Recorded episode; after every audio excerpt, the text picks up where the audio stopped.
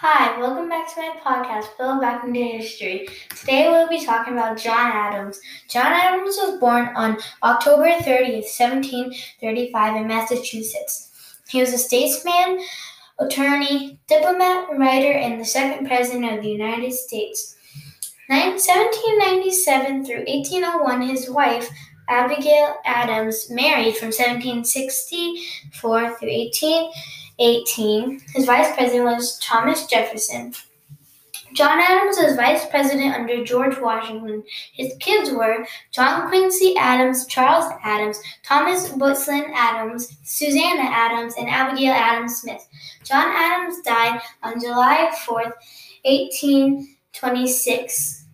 Thanks for listening to my podcast, Build Back into History. If you have any suggestions on what I should talk about next, please let me know. Bye!